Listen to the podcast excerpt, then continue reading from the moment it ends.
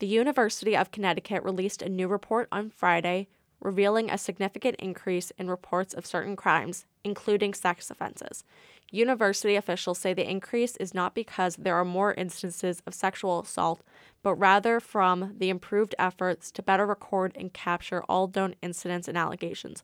The report shows that from 2012 to 2014, the number of sex offenses appears to double with each successive year, from 13 in 2012 25 in 2013, and 53 in 2014. Elizabeth Conklin, UConn's Associate Vice President in charge of the Office of Diversity and Equity and Title IX Coordinator, said in the Connecticut Mirror that, quote, increased sexual assault reporting tells us that more individuals are feeling comfortable coming forward to share their stories. Last summer, UConn paid $1.3 million to settle a lawsuit by five women who alleged the school did not properly handle their complaints of sexual assault. The university therefore made changes to better handle how students are treated when they come forward.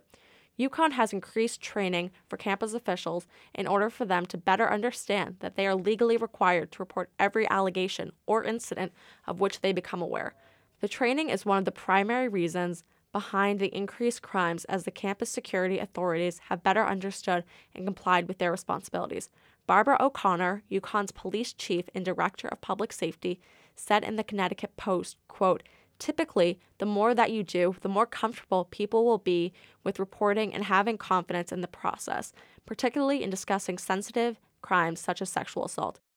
Instances of dating violence and stalking have more than tripled due to the required reporting from campus security authorities and the updated methods of classifying and reporting incidents.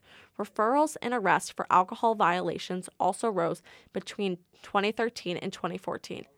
Stephanie Reitz, a spokesperson for UConn, said those numbers, primarily driven by reports from resident assistants whose required training now emphasizes the mandatory notification of police when they encounter such incidents in the dorms.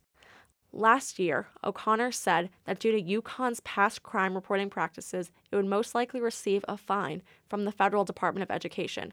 Shortly after O'Connor was hired in 2012, she ordered the audit for its compliance with the Clery Act, which requires campuses to keep and report statistics on crime in and around campus. However, Reitz said that no decision has been made on whether the school will be fined. Some other Connecticut schools also released similar information on Friday, including Wesleyan University and Eastern Connecticut State University. Wesleyan reported 37 on campus rapes of its students in 2014, while Eastern reported two on campus rapes in 2014, the same number as 2013. From WHUS News, this has been Jessica Lerner.